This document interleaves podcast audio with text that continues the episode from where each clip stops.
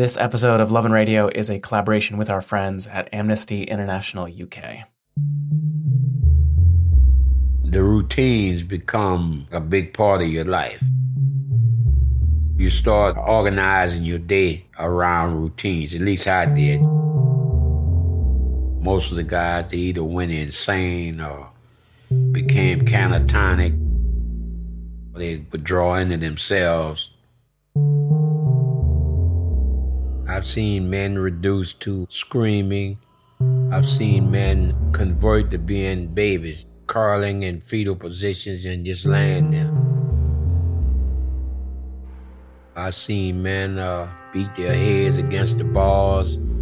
I've seen uh, the brutality of security who have no training and they're unequipped to deal with guys when they have these breakdowns. Their solution is to lock them in the dungeon which is just another form of solitary confinement. And, this, you know, submission. I don't know if I can find the words to even give the listener an idea how horrible it is to be in solitary confinement. 44 years is a long time.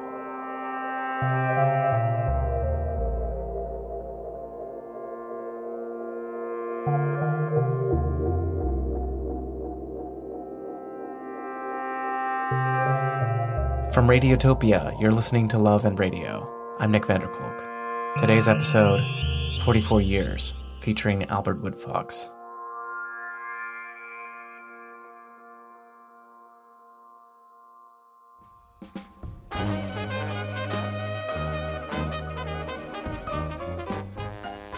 Overwhelming majority of my life was in prison, but my earlier years right here in New Orleans. I was at a parade, about 12, 13, somewhere up in there. And I remember uh, this guy had this beautiful pair of bees, white. I just knew those bees were meant for my mom. So like I'm doing everything trying to attract his attention, you know. I'm jumping up, hey, Mister, Mister, over here, throw me the bees, you know. So he threw the bees, and this little white girl, she must have been about 12 years old, come out of nowhere we both grabbed the bees at the same time. And she's like, these are mine, these are mine. I'm like, no, this is for me, this is for my mom. And I'm hollering at the guy, hey, tell her these mine, these mine, you know. So he started pointing at me, you know, telling her that the, the bees were for me, you know. And she kind of like whipped them out of my hand and they broke. Bees was just flying, everything. And she says like, you fucking nigga. It was the first time I had ever the word nigger, which was commonly used then and even now in, in black neighborhoods, but it had no racial connection to it.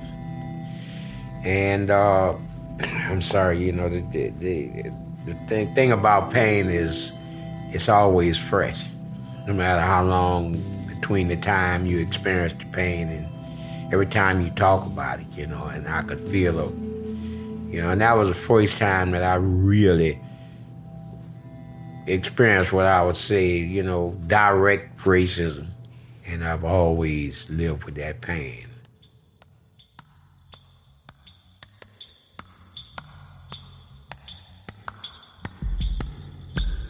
It's kind of hard to put in words, you know, as I look back on my life, you know, but I was very good at being a petty criminal. You know, I spent a lot of time in the French Quarter, you know, hustle tourists and stuff for money, odd works, waiter jobs, breaking cars, breaking houses, shoplift, a lot of encounters, you know, with the police. It was kind of like a rite of passage in my neighborhood. I think they refer to it now as street cred the more you encounter the police, the more experience you have, you come out on the other side. There wasn't a lot of things that inspired African Americans at that time. I didn't have dreams of wanting to be a doctor, a lawyer, or astronaut, or any of those things because there were no images, at least none that I knew of, you know. My dream was just to make it from one day to the next. My mom, she fought valiantly. You know, she had five boys and one girl. She was trying to protect all of us by, on our own, you know. So I couldn't hear what she was trying to say, but I could hear the, the calling of the street. black man went to trial back in those times in the 60s. 99.9% of the time, he had an all white jury and they were going to always find him guilty. I had caught an armed robbery charge and I was sentenced 50 years. The day that I went got sentenced, I managed to escape. I saw a lapse in their security a friend of mine who was on the tier at the time got out, but when he got out, he, he snuck and brought me a gun, and hid it in the bedroom. When we got on the elevator, after everybody had been sentenced, I just used a gun and forced a, a deputy to, to take us to the basement. I escaped from the courtroom and made my way to Harlem, New York.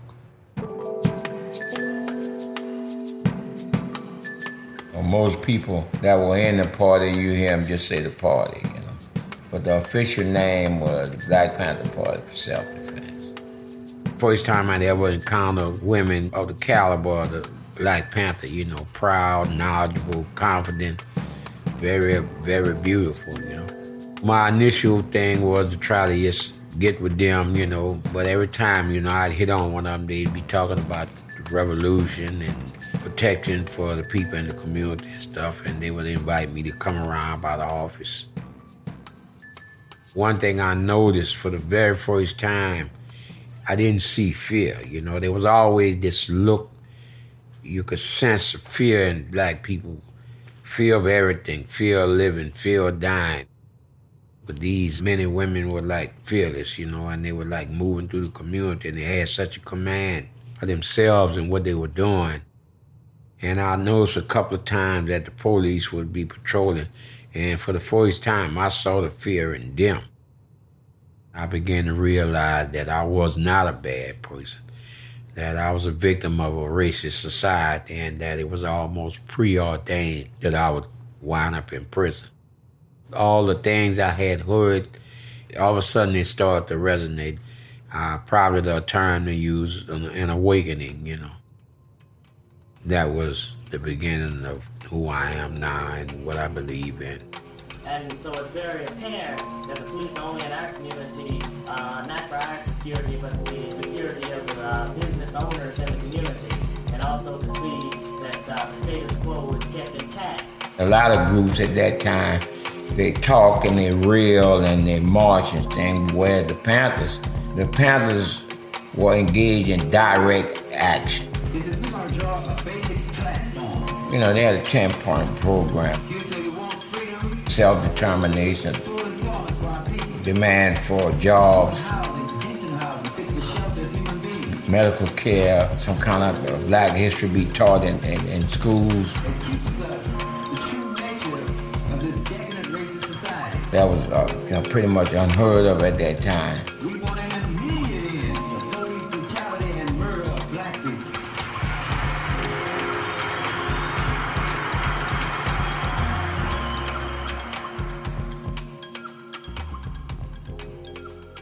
I don't think anyone thought that party would become so popular so quick and have such an impact socially to the point where J. Edgar Hoover declared the party as the number one threat to internal security.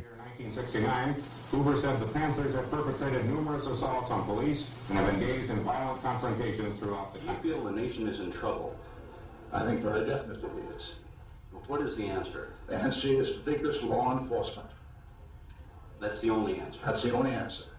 How about justice? You hear a lot about justice with law enforcement. Justice is merely incidental to law and order. Eventually, I got arrested. The state of New York, you know, the judge ruled I had to come back to Louisiana. And, you know, I was a fugitive from justice. And so I was returned to the Orleans Parish Prison. Then they sent me to Angola. The reason it's called Angola because it used to be a big slave plantation. And the overwhelming majority of the slaves there came from the country of Angola in Africa. It's a plantation prison. It was designated the most violent prison in America. 71, 72, 73, and 74 were some of the bloodiest years in the history of Angola. In 1971, there were 82 stabbings of inmates. Three of them died. Died by stabbing. We're putting you in Angola and you're going to die there. You've got desperate men on your hands because they have nothing to live for and they, they guys see no hope for a tomorrow or future. Well, when I first came to Angola, the only people carrying guns were prisoners.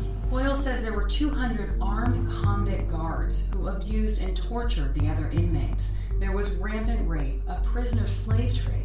Inmates were so afraid of stabbings, they slept with J.C. Penney catalogs tied to their chests. I witnessed a lot of brutality, a lot of exploitation. Food and stuff that was designated for the inmate population, the security people would take it. I think the hardest for me was the, uh, watching these young kids come in there barely, you know, 17, some of them just making 18, and guys raping them and then forcing them into sex slave or market that existed in population, you know. And I started to just talk to guys, talking to guys about the conditions of the prison, the racism and the corruption of the administration and stuff. We deserve to be treated better than basically like animals.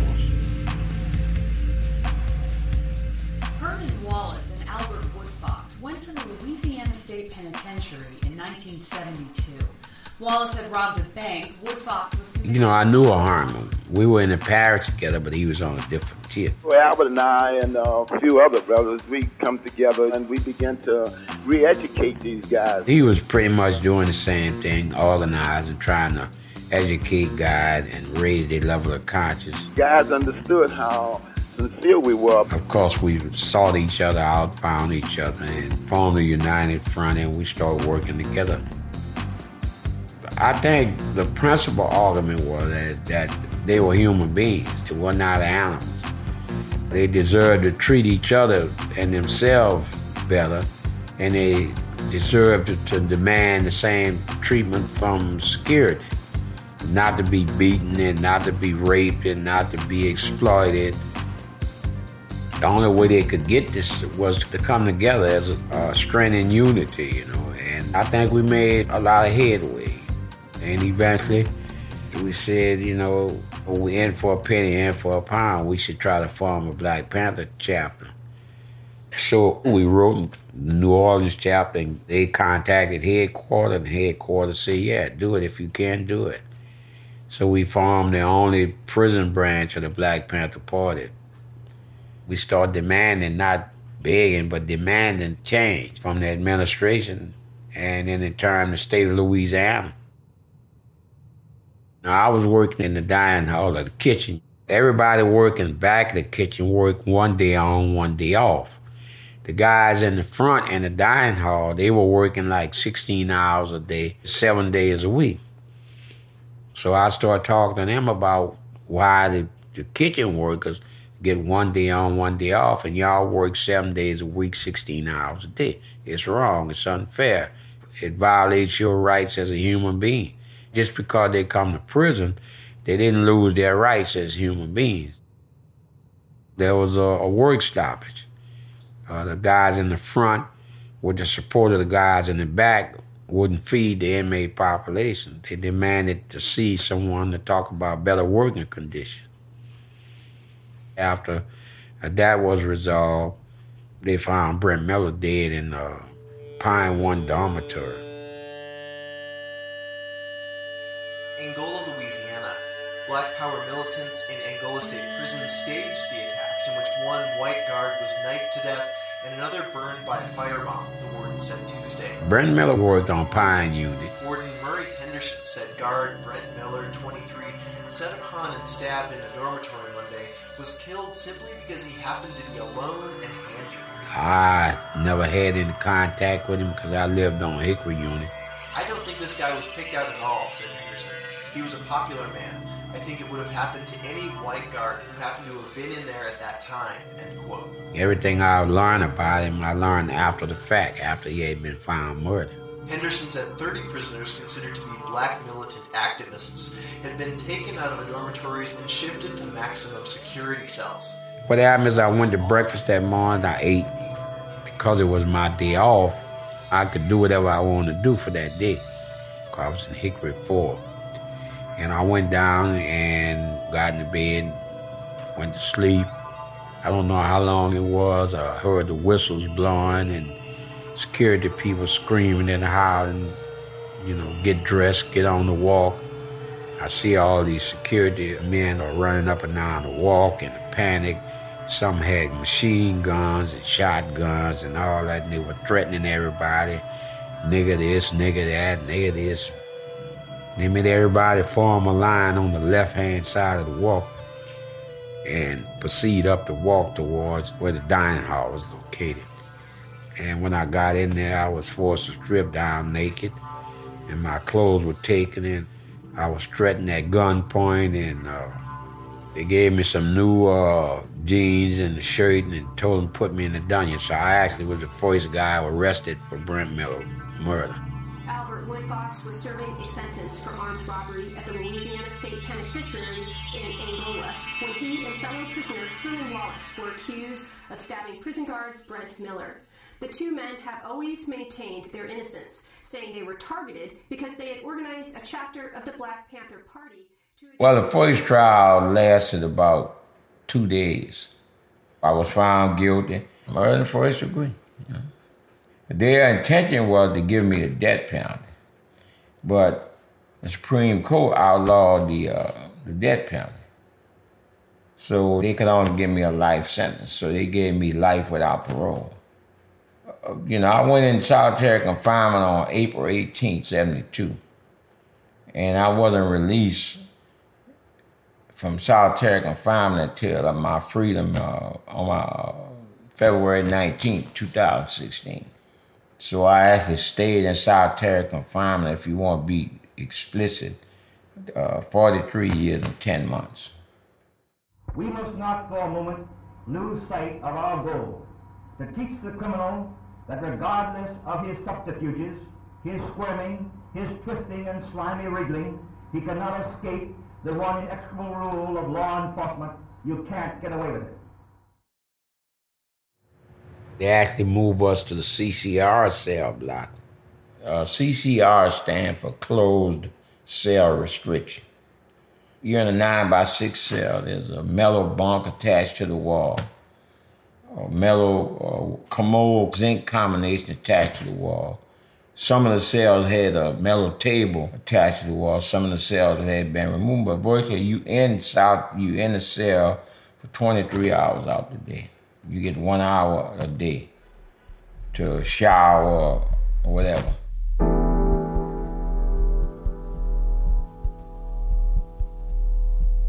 So we must start making plans of how we would survive this short-term plans. You know, like I said, we had no idea we were going to be in CCR for decades in solitary confinement. You know,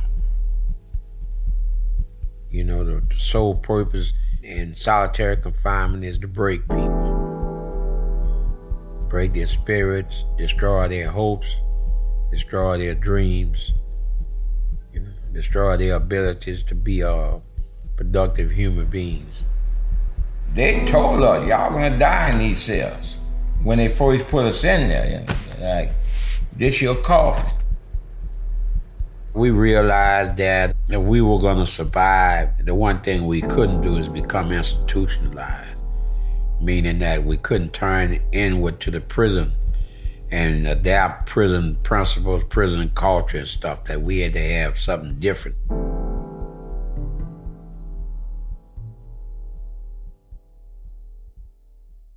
the institutional routine pretty much remained the same. Breakfast at a certain time, but you always got only one hour out of the cell every 24. I eventually put TVs there, but these are toys. These don't distract from being confined to, at least for me, being confined to a nine by six area for 23 hours out of a 24 hour period with no end in sight. It's very difficult to try to f- fill your day. With me, it was reading. Sometimes I'll read as many as 12 books in a week, trying to improve myself, trying to maintain a philosophy that was geared towards society. We couldn't travel physically, but we could travel philosophically and intellectually from one end of the planet to the other. The cells that were meant to be death chambers became schools and debate halls. We taught ourselves history, geography, math. We taught ourselves the law, and that became one of the many tools we used to bring about change in Angola. They used to put our food on the floor and slide it under the door. We wanted them to cut food slots in the door or in the cell where they can set our food. We went on a hunger strike for that, and that I don't know that almost killed me, you know. At some point, your body is not getting nourishment, starts feeding on itself. You look like skeleton. That's probably the hardest thing I ever did. And that lasted 45 days. But we held out.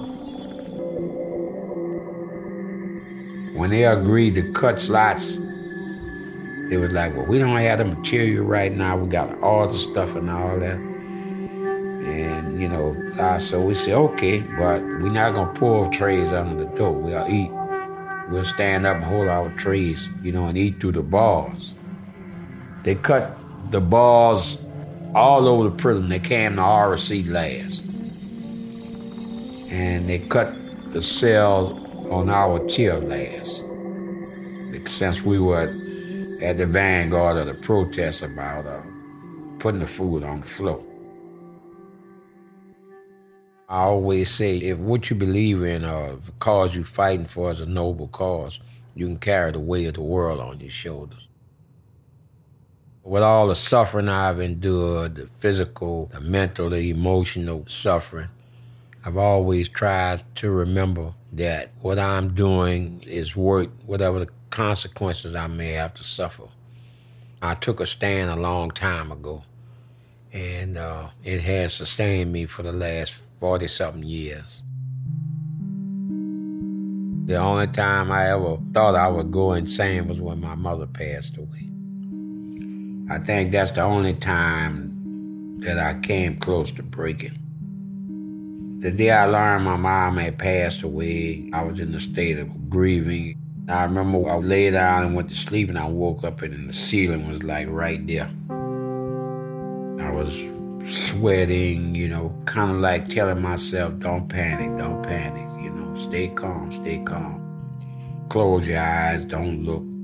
Eventually, you know, the cell kind of like got back to nine by six instead of a matchbox. The claustrophobic attack became real, real bad. It's maybe three, four months. I kind of like was just existing. The pain never went away, but it became manageable.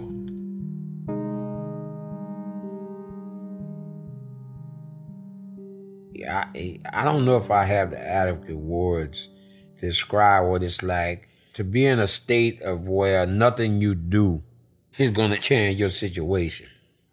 I mean, I went almost 20 years without any disciplinary reports. And it made no difference when I went before the review board. No matter how much you change, it makes no difference. Herman Wallace had spent 41 years in solitary confinement.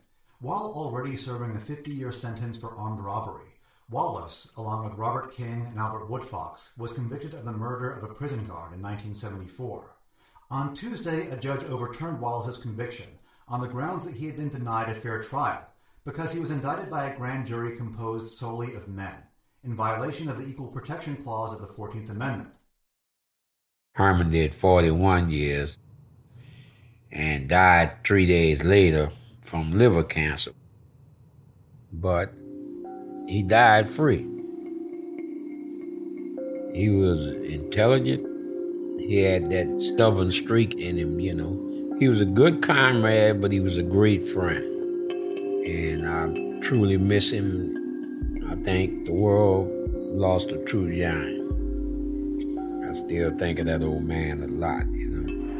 This is Herman Wallace, along with Albert Woodfox, out of solitary confinement here at Angola State Penitentiary. The Angola 3 reaches out to you from the belly of the beast. It is not that we have been held captive for over 35 years in prison or that this is important. What is important is that we continue to hold high the principles of the Black Panther Party.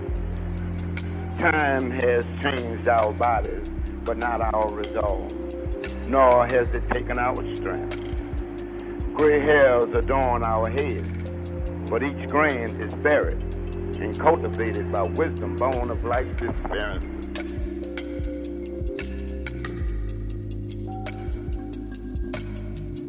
know, I never lost hope that I'd go free. But, you know, emotionally, that's what I was telling myself. But intellectually, I was convinced that I was going to die in prison, you know. But, you know, as you know, things turn out different, you know. Albert Woodfox, who spent more than 43 years in solitary confinement, more than anyone else in the United States, has been released from the Angola prison in Louisiana. Woodfox walked free on Friday. I went to court. My birthday, the day I turned 69. I signed out and stuff. We walked out the door, and I could see all the family members. A lot of my supporters was there, and my brothers was there and I could hear him cheering and clapping and stuff, and my knee buckled, you know. It wasn't obvious because my brother Michael, he grabbed my arm. He said, I got you, you know. I got you, you know. Went to where my sister was buried. I said goodbye to her. And the next day, bought some roses and said goodbye to my mama. It was a very, very heavy burden lifted off my shoulders. Because even though I know it wasn't my fault, I still felt as though somehow I had let my mama down. You know, by not saying that final goodbye. You know, we're not the only ones that accomplish great things in solitary, but we the lucky ones. We the ones that got the support. You know, we feel like we have a responsibility and an obligation to struggle against abuse of solitary, corruption, brutality by security people. For a solitary, if we can't abolish it, then we're trying to re- restrict its use. We want rehabilitative programs for guys locked in solitary confinement my ultimate goal is to carry that t- torch I'm carrying, and long enough where when it's when my time comes, and I can hand that torch to another young man or woman, and say, carry on.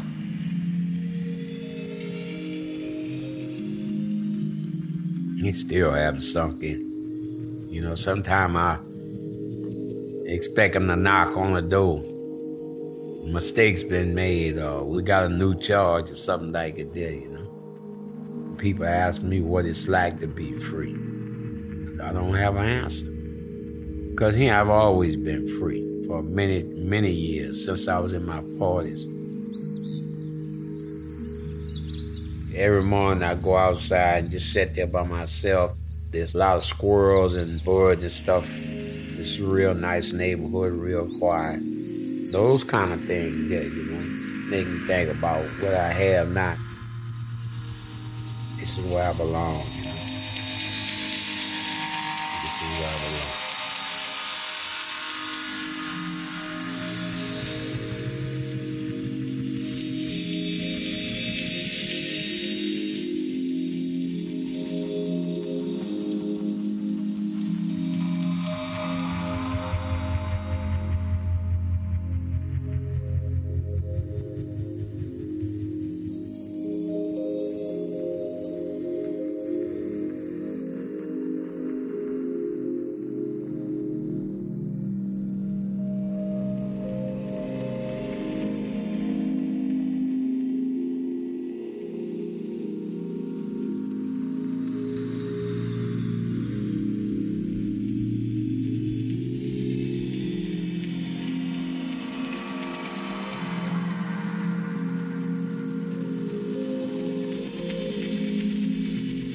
That's it for Love and Radio. This episode is a collaboration with Amnesty International UK. Amnesty International campaigned to have Herman Wallace and Albert Woodfox released since 2012. The interview originally appeared in their podcast, In Their Own Words. This version was produced by Sam Lawler and Jesse Carrier.